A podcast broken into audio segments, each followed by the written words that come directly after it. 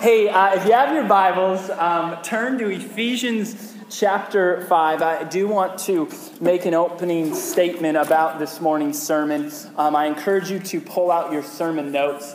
Um, uh, uh, there may be a chance that this sermon ter- turns into a part two sermon, um, depending on how far we get here.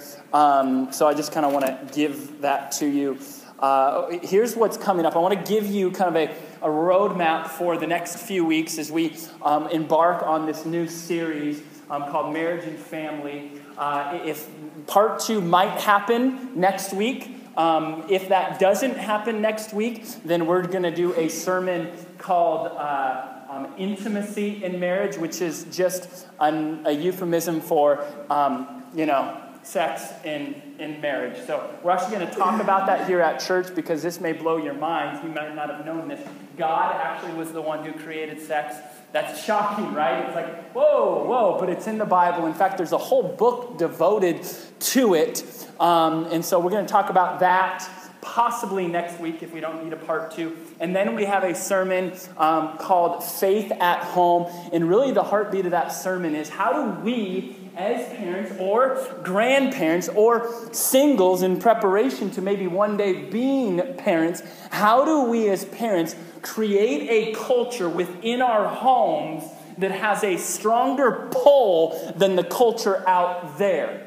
So that when your kids go to school, doesn't matter what school they're going to go to. It can be public. I went to public school. It can go to be private Christian school. Also went to one of those too. Let me tell you that there are some differences, but both people sin in each one pretty significantly. Of course, not me though. It was my friends. I tell you, my friends every time. But, but how do we create a culture in the home where our kids, when they leave the home, the decisions have already been made up? I'm going to do this and I'm not going to do that. Because mom and dad created such a culture so strong that it outweighs any culture they face. So you can tell I'm pretty fired up about that sermon. And then here's, here's what's going to happen. The last sermon um, is kind of open. I haven't decided. I might have to do a part two. Um, so maybe I'll just, it's, it's, things are going to kind of be bumped out. Um, but if I don't do a part two and, and, I can get all of this content in one, and I'm already running behind, um, but if we don't do a part two here, I'm kind of going back and forth between preaching on um, disciplining your kids at home because still trying to figure that one out. And can I get an amen from some parents in here?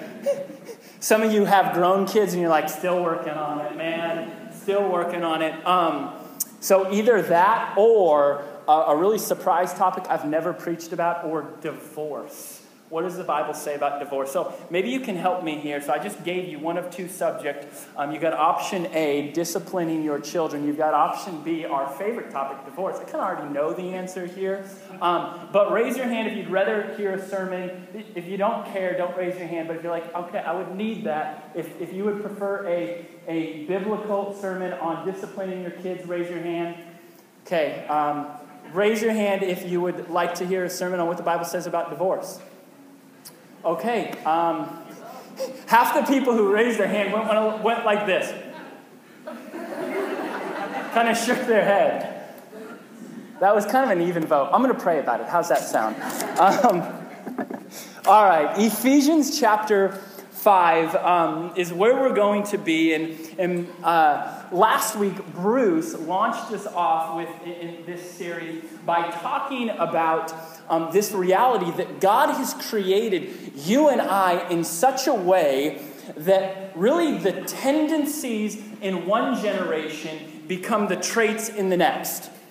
That you and I, growing up, those first 18 years of our life are so overwhelmingly formidable. This is not just biblical, amen, it is, but every psychologist out there would tell you the same exact thing. Those first 18 years are so formidable for you that before you even get into marriage, before you even have your first child, much of the model of your marriage has already been decided how you're going to treat your spouse, how you're going to react to your spouse, how you're going to love your spouse, how you're going to or not going to repent to your spouse. And the likewise is true when it comes to your parenting. We come in with the blueprints already laid out, the foundation is there for better or worse. And in some cases, this is really, really good because I had a daddy that was really godly and I had a mom that laid her life down for me. But I also grew up in a divorced home. My parents divorced before I can I have no memory of them being together. That hint into that divorce sermon. That was not God's plan. And so I, I kind of grew up with some really firm foundations, but also grew up with some kind of broken foundations. And when we go into marriage, we, we as Bruce pointed out, we carry that with us. And we need to be really mindful about what kind of baggage or what kind of foundation we have when it comes to marriage and when it comes to parenting. And here's the great thing about the gospel is he can rebuild the foundation. Can I get an amen? He can completely repave the foundation, as Bruce pointed out. And so today, I want to give us maybe a different set of blueprints that you grew up with for marriage.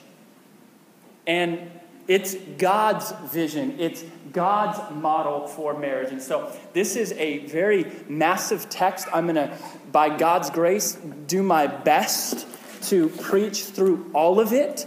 Um, and again, it might turn into a part two sermon. Here's what I want to do I'm going to read through this whole entire text, and, uh, and, then, and then we'll go from there. Ephesians 5, I'm going to start in verse 21, which precedes really the, the bulk of the passage. Verse 22 and verse through verse 33 is about husbands and wives. Verse 21 is about everyone child, married, male, female, etc. Verse 21, the Apostle Paul, inspired by the Holy Spirit, writes this. He says, submitting to one another out of reverence for Christ. Or, in other words, submit to one another out of reverence for Christ. Okay, verse 22. Wives, it's your favorite verse in all of the Bible. I know that it is. Wives, submit to your own husbands as to the Lord. I made a joke, by the way. I got that too soon? Too soon. Okay. Wives, submit. Only the men laughed on that one. Thank you, men. Wives, submit to your own husbands as to the Lord, for the husband is the head of the wife, even as Christ is the head of the church, his body, and is himself its Savior. Now, as the church submits to Christ, so also wives should submit in everything to their husbands. Verse 25 Husbands, love your wives as Christ loved the church and gave himself up for her, that he might sanctify her, having cleansed her by the washing of water with the word, so that he might present the church to himself in splendor, without spot or wrinkle or any such thing, that she might be holy and without blemish. In the same way, husbands should love their wives as their own bodies. He who loves his wife loves himself. For no one ever hated his own flesh, but nourishes and cherishes it, just as Christ does the church. Because we are members of his body, therefore a man shall leave his father and mother and hold fast to his wife, and the two shall become one flesh. This mystery is profound. And I am saying that it refers to Christ and the church. However, let each one of you love his wife as himself, and let the wife see that she respects her husband. I'm going to pray for us. Gracious Father, this is your holy word. It's not my word, it's your word. Father, may we not simply be obedient to your model in marriage. Father, would you have us rejoice in walking in your model in marriage?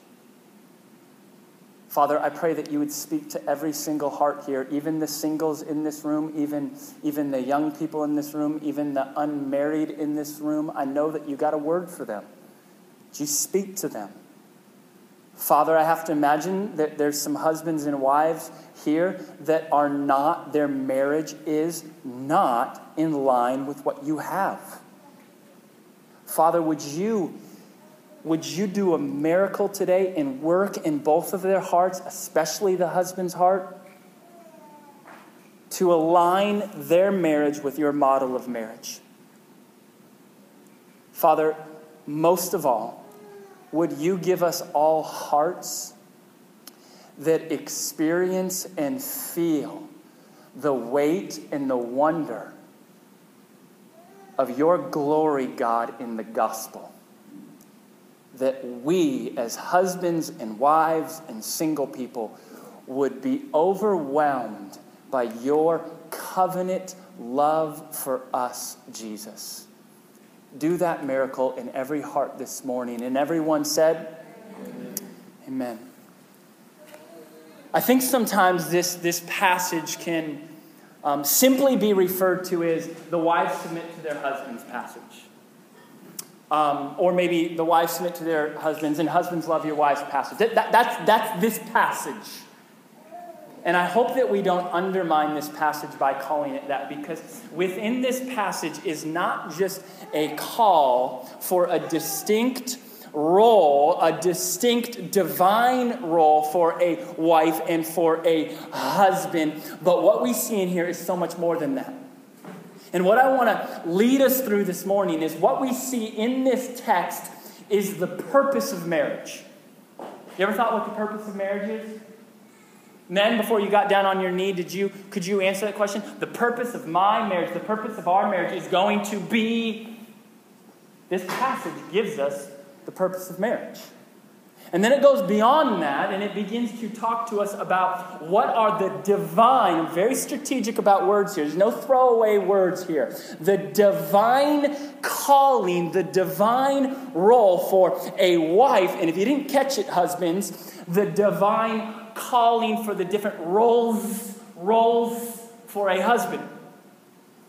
Verse 22, 23, 24 speak to wives. 25, 26, 27, 28, 29, 30, 31, 32 speak to husbands. Nearly three times as many verses for you, husbands. Why? Your role is massively more heavy. And so we're going to get there. And then where I want to end, and, and if we don't end there today, we'll end there next week, is I want us to get practical here. What does it look like for you, husbands, to walk in the roles that God has given you? What does it look like, um, wives, for you to walk in the role that God's called you to? Um, and, and I want to just say that it's going to be far more principle driven than practically driven. And what I mean by that is, husbands, the kind of way that your wife needs to be loved and cared for, I've just found is maybe not necessarily the way my wife needs to be loved and cared for. And so, what we see in this text are some principles. And what you need to do is you need to go home and you need to bring your sermon notes with you and do these his and her questions on the front and on the back and walk through them so you can get really practical in, in marriage here. So here we go. We need to start with the purpose of marriage first. What is the purpose of marriage? I would submit to you that our culture, and I think that we often walk in line with our culture in this area, at least I know I did when I got on one knee with Melissa. I, I thought the purpose of marriage is happily ever after. The purpose of marriage is to be 80, 90 years old, holding her hand as one of us dies. Now, she's a little bit older than I am, and all the men said, Amen. Amen. Yeah, you know what's up. You know what's up. There's a whole different story, and it started with me being in seventh grade and her as a senior and me having a crush. Glory to God. You want to know if you, you want to believe that God is real? Hello. I married her. She didn't know who I was in seventh grade, but I knew who she was, and the Lord knew. Where was I? Marriage, purpose of marriage. Yes, yes. Happily ever after. To, to be 90, be 85. And like I said, Melissa's a little bit older, but women typically, you know, live a little bit longer. So maybe it's going to be like that whole scene in the Notebook. I've never seen the movie like eight times, um, where they like hold hands and die together. Like we watched that movie and we're like, purpose of marriage, right there. Nicholas Sparks. I don't know his name either. Nailed it! Nailed it! And, um, and, and I think often we, we go there. That, that, that's the purpose of marriage. And so, therefore, the, the barometer that measures success in our marriages is happiness. The barometer of how successful your marriage is based on this purpose of happiness. So if I'm this happy in marriage, okay, you know what? That, that's not quite to the top, but that I'm pretty successful. Okay, we're, we're both really not that happy in marriage, so clearly things aren't successful. And somewhere along the lines, we hit this low point where we're like, okay, really not happy, so we should probably just throw in the towel together. And that's maybe why we need to preach on divorce at some point as a church. But is that the purpose of marriage? Happiness? I love this passage because it just straight up tells us. Look at Ephesians 5 at the very end, verse 31. It says, Therefore, a man shall leave his father and mother and hold fast to his wife, and the two shall become one flesh. This right here, the Apostle Paul is quoting the very first statement made about marriage back in Genesis 2. This is God's statement. Look at what he says next. He says, This mystery is profound. What, what's he mean, this mystery is profound? He's speaking of that statement He's saying, you know that statement that God makes about marriage, that statement that a husband shall leave his wife, or excuse me, not that, leave his father and mother. I'm just making sure y'all paying attention. None of you got that. Come on, listen up. A, a, a, a, man shall leave his father and mother and hold fast to his wife. The two shall become flesh, one flesh. Paul's going, okay, that, that right there, this right here, it's a mystery, a profound one. Now, that word mystery is not the word mysterious. The word mysterious means it's puzzling, it's baffling. Okay, I don't, I don't get it. I can't get my mind around it. The word mystery is something that's been perplexing, something that's been mysterious, and now it's been made clear. Like, you ever watch those Sherlock Holmes movies? Like if you watch them, it's a bit infuriating because almost all of it does not make any sense. And then you get to the last 10 minutes and you're like, oh, I get it. Finally, made clear. And Paul is going, for hundreds of years, this, this, this man leaving a father and mother and holding fast to his wife, this picture of marriage, the purpose of it, it's, it's, it's been mysterious. It's been hidden, hidden from you. But now it's made clear. And he says, I am saying that it, marriage, is referring to Christ and the church. To put it more simply, the Apostle Paul, inspired by the Holy Spirit, is saying, you know what the purpose of marriage is? The purpose of marriage is to be a picture, a parable of Christ's covenant love for us. It's a picture, it's a parable. It's a picture of a greater reality. It is a parable of a greater truth. It's a picture of Christ's love for you and I. You know why Jesus says there will be no marriage in the resurrection? You know that one? That's bothered some people. No, no, I want to be married, and then it sets some people free. Praise the Lord, hallelujah. Clearly not Christians are praising that. But but I think we're baffled by why, why wouldn't I be married? To that person when I get to heaven. Because in heaven, there are no pictures. In heaven, there are no parables. But on earth, there is. On earth, marriage is a parable of Christ's love for you and I. That's the purpose of marriage.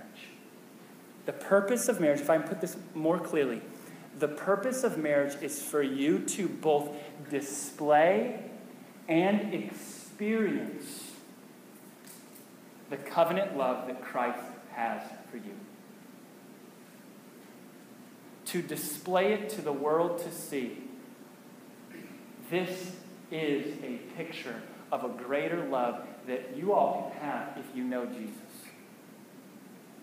It's an opportunity for you and I to experience the depths of Christ's love for us when our spouse deeply sins against us and we forgive them and we get to taste what it was like maybe for God to forgive us. It's a parable. Your marriage is a parable of Christ's love for you. And if you get this, if you see this, this profoundly resituates and redefines what success ought to look like in your marriage. So, what does success look like in marriage? What is the barometer of, of measuring how successful your marriage is? My marriage is based upon this purpose of marriage being a parable. I would submit to you that, that the barometer of how successful we are is how faithfully, how faithful you are in living out, or I put it this way, reenacting the gospel with your spouse. What do I mean by that? You might go, okay, what does that even mean, reenact the gospel? So, in the gospel, Christ forgives you of all of your sin. And do you deserve it? Not even close. So Christ forgives you of all of your sins. And you and I, we don't deserve it. So to reenact the gospel is for your spouse to sin against you. Maybe in some deep, profound ways that you're still hanging on to. And you forgive them, not because they deserve it, but because Christ has done it for you. In the gospel, we have this calling to repent of our sins. To receive the gospel, to repent of our sins. So, to reenact the gospel is for you to sin against your spouse, and in humility, you go to them and say, I have sinned against you. I repent. Don't be the husband. Don't be the wife to sin against your spouse and go, well, you know, they know I sinned against them, so I'll just silence his agreement. I agree I did wrong. Don't do that. Go to them and say, I blew it. I messed up. I actually sinned against you. That's reenacting the gospel. And by reenacting the gospel with your wife, by reenacting the gospel with your husband, you are both displaying and experiencing the gospel and this incredible covenant love that Christ has for you. And so in the gospel, Christ is for you and not against you. In the gospel, Christ is overwhelmingly generous to you and I. In the gospel, Christ is very merciful, Christ is gracious. In the gospel, Christ serves us. In the gospel, Christ lays down his life for us. And so, in our marriage, may we reenact the gospel by being for our spouse. May we reenact the gospel by being generous, by being merciful, by being gracious. May we reenact the gospel by serving our spouse. May we reenact the gospel by literally laying our life down. May we reenact the gospel. That is the purpose of your marriage. Now, now, now let, me, let me just ask you here. What would your marriage look like if both your husband and your wife we're continually reenacting the gospel. What would happen if your husband would continually repent of his sin? And if you continually, you continually forgave what would your marriage look like if you continually woke up and looked at your spouse and said, Okay, I want to serve you today. What can I do to serve you? What can I do to help you? What would your marriage look like if you continually gave your spouse grace because you know that they're just kind of cranky today, or you know they had a hard day with the kids, or you know they really didn't mean what they said? It just kind of came out that way. What would happen if your marriage was continually reenacting the gospel? I would submit to you, you would have a far more joyful marriage, far more delightful marriage than any husband and wife out there pursuing happiness as their purpose. Reenact the gospel. I could end the sermon series pretty much right here. Just go and reenact the gospel. And, and if I can just add this,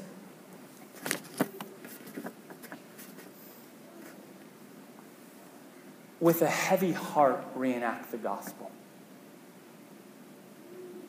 I think one of the greatest gifts, it is now my prayer. This has now become my life mission for myself and for this church for the next however many years God would allow me to serve here. That we would be a people that is overwhelmed with wonder about Christ.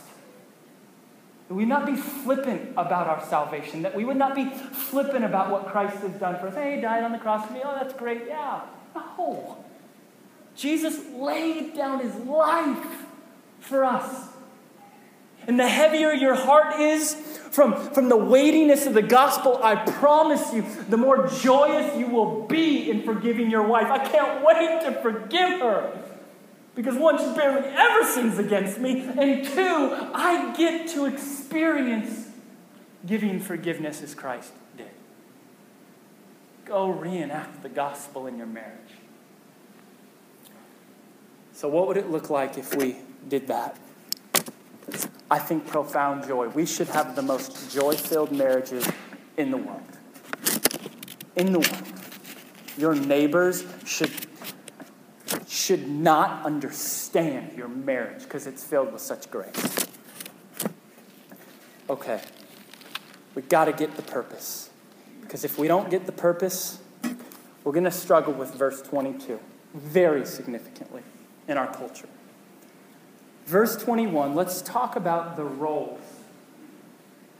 Talk about the model. I want to start, I'll start in verse 22.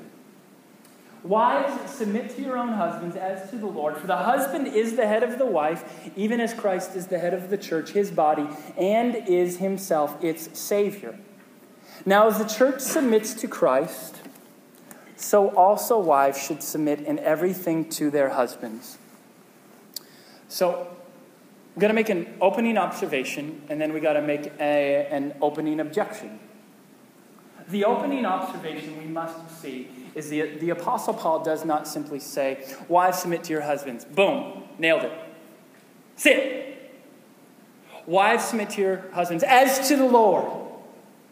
Wives, submit to your husbands as to the Lord, for the husband is the head, even as the wife, even as uh, is the head of the wife, even as Christ, Christ is the head of the church, his body and of itself its Savior. So we, we need to see that Paul is basing this off of the gospel.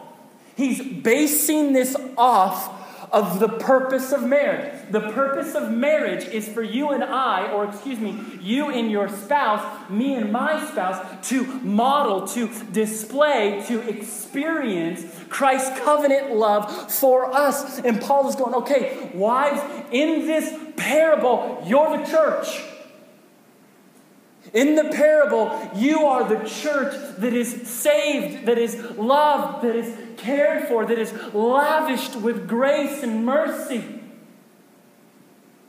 And then he gets to the husbands, but I want you to see that the model is Christ and the church. Now, here's the objection, and I think it's a helpful one for us to look at. You go, hold on.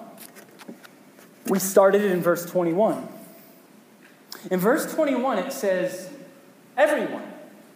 All of us, husbands, wives, male, female, children, every single one of us as Christians, it says, submitting to one another out of reverence for Christ. And so you might go, okay, well, hold, hold, hold on.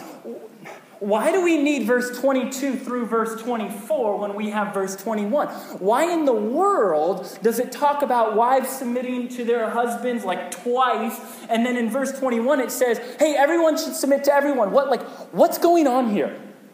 It seems almost contradictory. All of you submit to one another. Wives come over here. Special room actually. Submit to your own husbands. What's going on? I, I, think we need to do two things. I, need, I think we need to define this word submission. Because I think we run to the definition of submission as, as, as in a hierarchical sense or as a, as a position of inferior to superior. To submit is to be inferior, to be less. That's not necessarily the case here. This word submit, I think the best definition, because it uses, the same word is used to refer to Christ submitting to God the Father. One is not greater. They, they, you're going to have some major theological issues if you mess with the Trinity, which maybe we need a whole sermon series on that one too. But this word submit, what does it mean? I think the most helpful definition of the word submit is to take all of your power, to take all of your authority, to take all of your resources, to take all of you and to leverage it for the other. That's submission. Verse 21 Every single one of you, male, female, husband, wife, children, adults, bosses, employees, whoever it might be, take the power, take the authority, take, take all of who you are and what God has given you and leverage it not for yourself, but for them. And by the way, and you've heard me say this, and, and it's because this has just radically changed our marriage and it's become a culture even with our kids. The best way to apply verse 21 is a very simple question, and you should ask it every day, and husbands, you should ask it twice. Sweetie, what can I do to serve you? That's submission. What can I do to serve you? What can I do to serve you? I'm on my way home. What can I do to serve you? I kind of want to go sit on the couch, but what can I do to serve you? Don't wait until the dishes are done. What can I do to serve you? So, what's going on in verse 22 then? We see this submission to one another in verse 21, and then what's going on in verse 22? Well, here's what we see for certain, clear as day. God gives very clear, I'm going to use the word, very divine distinctions for wives and husbands. Does it not? It's, it's very clear as day. Wives do this, husbands do that. Can we agree on that? Okay, all right, half heartedly, thank you, thank you. Um, so, what's going on? Look at verse 21. Verse 21, I would call it a, I would call it a sweeping statement. There is no context, and there's really there's no specific context, and there's no specific, distinct reason. It's, it's a, it's a, it is a blanket, sweeping statement. Submit to everybody. Not just here, not just there, every single where, submit yourself to everyone. And then the purpose it's there, but again, it's very sweeping. Submit yourselves to one another out of reverence for Christ. What's the purpose? It's a very sweeping one out of reverence for Christ. Verse 22, it's different, isn't it? There is a very specific context, and there is a very specific reason for it. Wives submit to who? Wow, that was I'm going to ask you guys to calm down. Yelling too loud today. It's all just, hey, clearly we don't want to participate. Wives, submit to your own husbands. We need to be clear here. This, this does not say wives submit to men, wives submit to husbands. This does not say women submit to, you, like, you can't take this to your, um, your workplace where you've got a woman as a boss or a CEO and go, ha, nope, don't do that. And if you do, just make sure you don't tell them you're a Christian, okay? Very bad. You don't see that in there. So this, this is not, hey, women, know your role. It's not that at all. It's, hey, wives, there's a very specific context here. Submit yourselves to your own husband. Look at this next verse because it tells us the reason. This is very important.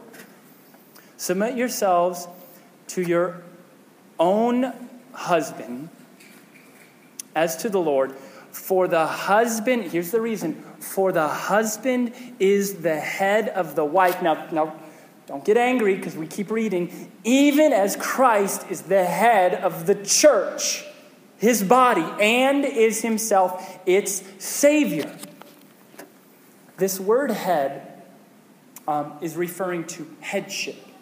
It's another word for leadership. And here's what this is saying. It, this text is saying this, not Zach Dunkley, though I agree with what the Bible says here because the Bible is inspired, and I do believe this is what it's saying. This is saying, husbands,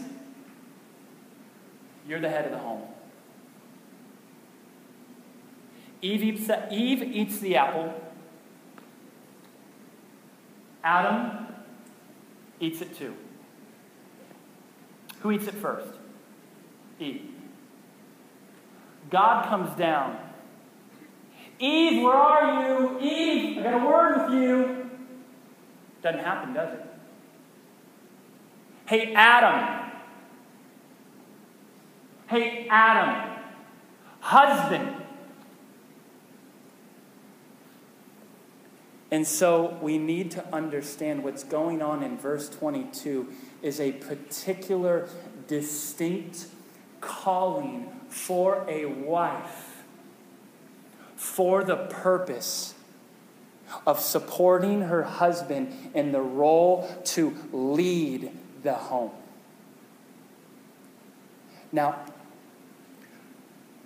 I would strongly argue that most wives would not just obey this, but would rejoice in this if husbands we faithfully pursued walking in a biblical form of headship. The reason why wives chafe against this. Now, ladies, I realize I'm speaking for you. My apologies. Let me know, and I can rephrase things next week, but I'm, I'm pretty sure we're in one accord here. The reason why wives chafe against this is because husbands, can I just say, historically, either abuse this or run from this. Or just flat out lazy for this. And the wife is put in this position of going, well, if he ain't going to lead, he's not going to lead our family. If he's not going to spiritually lead our kids, if he's not going to spiritually lead for me, and I, I, I, would, I would just submit, submit to you that wives would rejoice over this husbands if we walked faithfully. Now, you're not going to be perfect because the example is Jesus. And if you think you're Jesus, you're not.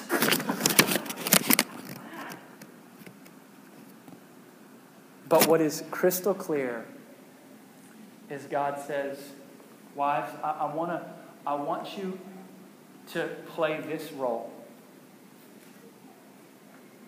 And then, husbands, you're going to want to get comfortable because I've got lots more content for you. Hey, I've got time.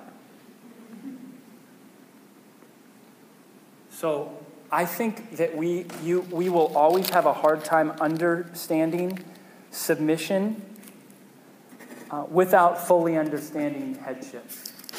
And so I want to spend the rest of our short time. I don't think there needs to be a ton of time here um, because I think it's something that um, can be very clearly preached, but can be, but where the work needs and the time needs to be put in is, is husbands us striving to walk in, to walk in this faithfully.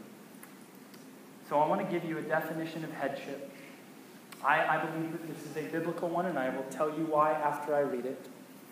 Headship is the divine calling of a husband to Christ like servant leadership in the home through sacrificial love, spiritual guidance, nourishment, and cherishing towards his wife or his wife. I realize that is a run on sentence. I'm not an English major, okay? Why is this biblical? Because I took it from the Bible. So I'm going to conclude our time by singling out each phrase and just showing you where it's at. And then, husbands and wives this week, sit down with one another and walk through these this his and her questions so that you know how to apply them. Headship is the divine calling. It's not a calling, it's a divine calling. Why do I say a divine calling? Because verse 22 and verse 23 it says, Wives, submit to your husbands as to the Lord, for he is the head. So I believe it's a divine calling. And I believe Scripture very clearly points that out. Husbands, you have a divine calling. The next phrase, servant, Christ like servant leadership. Where do I get that? I really get it from the whole text. What we see is a profound picture of not simply leadership, servant leadership. Christ, before he dies on the cross, is in a upper room with his disciples, and they're getting ready to eat the Passover, and somebody forgot to wash the dirty feet. Or maybe they didn't forget. They just didn't think they needed to. And so, who washes the feet? Jesus. And, and listen, listen, be reminded of that passage in John 17 because you get to the end of that passage, verse 17, verse 18. Jesus says, Do like why? I'm giving you an example. I'm not just a leadership. I'm, I'm not just a leader. I'm a servant leader. Husbands, serve your wife. Serve her. And if you don't know how to serve her, ask her. That was nervous laughter there. or evil laughter. Come on, ladies. Through sacrificial love. I'm, I'm, these phrases are redundancies of that phrase, Christ like servant leadership. Through sacrificial love. Where do I get that? Husbands, love your wives as Christ loved the church and gave himself up for her. I, I want to be bold here, and I just. I want to say that husbands, if you do not feel like you're sacrificing for your wife, you are not loving her sacrificially. Let me say that one more time. If you do not feel that you are sacrificing for your wife in your home, you're probably, certainly not sacrificially loving. And some of us husbands, wives, this is where we, we, this is where you, this is where you reenact the gospel with grace. We need your help. It's not crystal clear for us. It's just not. And it's crazy. Married for eight years, and i am getting hints that I'm never going to arrive. I'm just finding that I never completely understand what my wife wants. And, and in fairness to me, she, she doesn't know what she's going to want 10 years from now, anyways. You come over to our house. Every time people come over to the house, oh, this looks different. Yeah, it is because my wife changed everything. Amen. Thank you, Cyrus. Wrong thing to amen, but I will take it. But ask her. Ask her, what, sweetie, how can, what are some ways that I can sacrifice for you? We don't know, husbands, or excuse me, wives. We, we, we need your help. Um, spiritual guidance. Where do I get this? That he might sanctify her, having cleansed her by the washing of the water with the word, so that he might present the church to himself in splendor, without spot or wrinkle or any such thing, that she might be holy and without blemish. This is speaking about Christ in the church, but husbands, it's speaking about us in, in leadership in the home. I'm begging you, husbands, to lead spiritually in the home lead your wife spiritually. And unfortunately, I have just found that most wives, I hate this. I hate wives, don't take this wrongly, but most women have a better devotional life than their husbands. Most wives are better equipped to lead their home spiritually than you. And I'm begging you, husbands, I'm begging you to step up. And, and uh, just two very practical things pray with your wife. Pray with her every night. My wife and I, we just started something brand new, and I'm very excited about this. Um, we used to pray in bed as kind of our last thing, and I, I, I, I have failed before where I just fall asleep and we don't pray. And so we decided that let's kneel on the side of our bed and pray. Before we, you know, typically we get our ice cream and we sit in bed and we watch a show. Y'all do that too. Maybe without the ice cream, we decided it's only going to be once a week. We've made that decision before. Give us a month, we'll have it every week, every night again. But we get in, we get in bed and you know put on a show, and, and prayer just I, I felt I felt as if prayer was just kind of like, oh yeah, let's do that. And so we just we get on our knees and we pray and we taken some sticky notes and, and we putting them on the wall of things that we're praying for. Of course, Pinterest is going to help us and we're going to make that a lot more cuter and make a bulletin board um, because God will clearly answer those prayers more. Um, pray with your wife, husbands. Tonight, pray with your wife. And, and here's what's going to happen. You're gonna, you're, you're, you're not gonna, there's gonna be a night when you're not gonna pray. And then it's gonna happen again. So when that happens, just pray the next night, okay? Don't just go, oh, haven't done it for a week. Well, it's another week. No, no, no, no. And then, husbands, I'm begging you to do this. Have your own daily quiet time.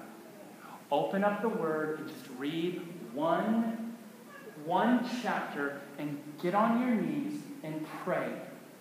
Just, I beg you, you're, you're not going to lead your family spiritually if you're not being led spiritually. You're going to be a, a, a, an absolutely empty fountain. You can't pour out on your family if you're not getting poured into. I'm begging you, husbands, please do this. Please for your wife. Please for your kids. Lead. Lead spiritually. Then it says nourishment. I get that from the word nourish. It's right there in the text. Um, th- this word is, is actually often referred to um, nourishing children. And it's not in the way that you're being a dad to your wife. I've been told I shouldn't do that. Um, but you're there to provide and to protect. You're there to take the lead of providing and protecting. You're the one who goes downstairs checks for that noise. Or the baby monitor just keeps failing to work and you just keep on going down, like last night. You protect, provide. And then it says cherish. This word is only used two times in the whole entire New Testament, and I want to take you to the other place and kind of close there. And, and it happens in First Thessalonians, and, and I, I think we better understand what this means by reading this passage. It says this it says, um, this is not going to be up there because I didn't put it on there. Um, 1 Thessalonians 2, verse 7 But we were gentle among you like a nursing mother taking care of her child. That, that word, taking care, is actually cherished. Now, this, this, this may be weird because we're, we just went from husbands, you're supposed to cherish your wife, and here, let me help you understand this. I'm going to give you a metaphor, and the metaphor is a mother nursing her children.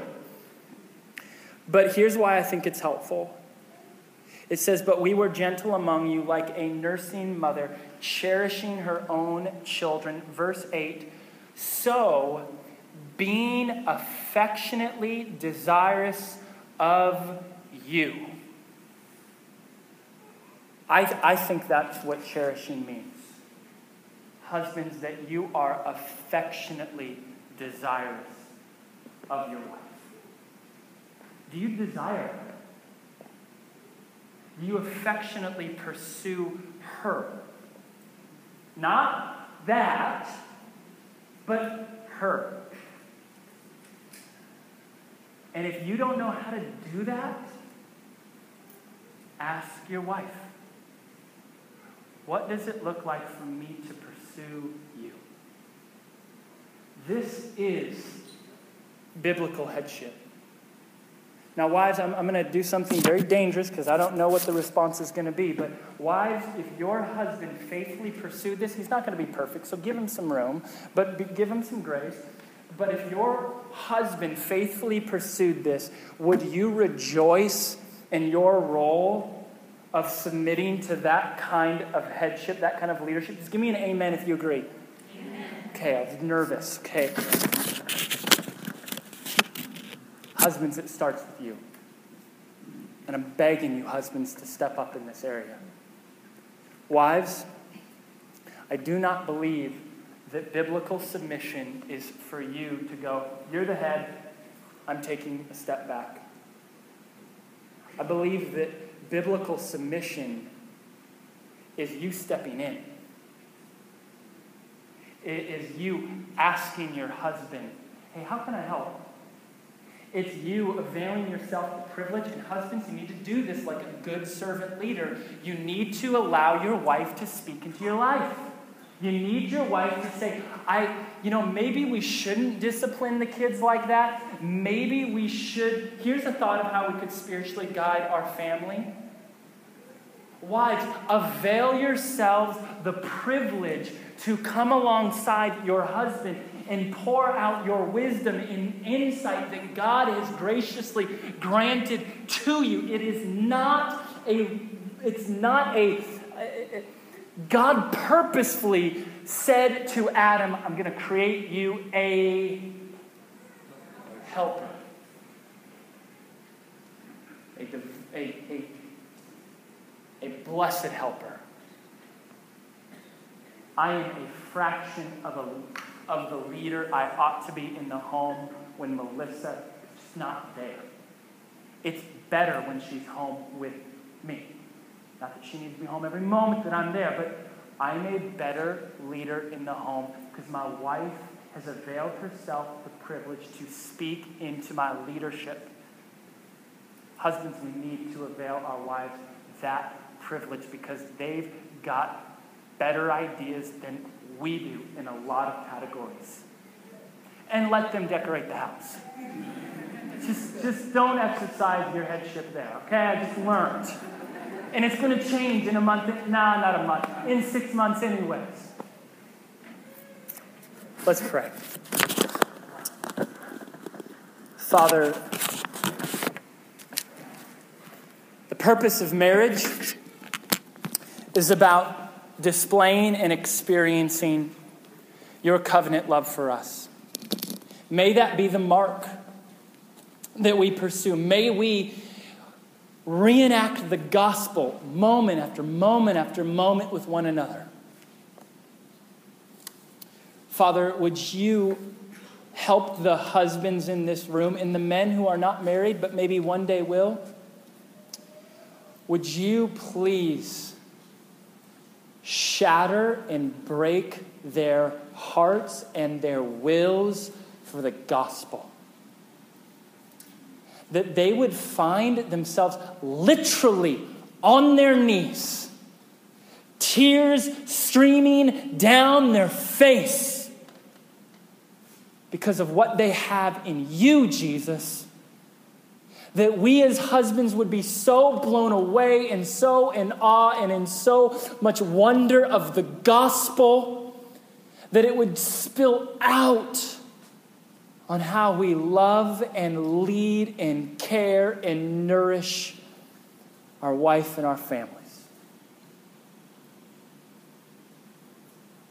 Break the hearts of the men in this room for you, Jesus, in your glory. Father, I have to imagine there's some, there's some brokenness here. There's some wives here that grew up in a home with an abusive father or are in a marriage of an abusive husband. Father, would you intercede? Would you provide a place where they can walk through that pain with, with either me as a pastor or a counselor.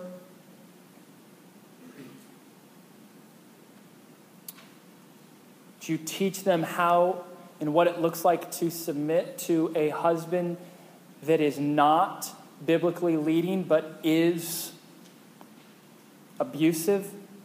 Because there is a difference.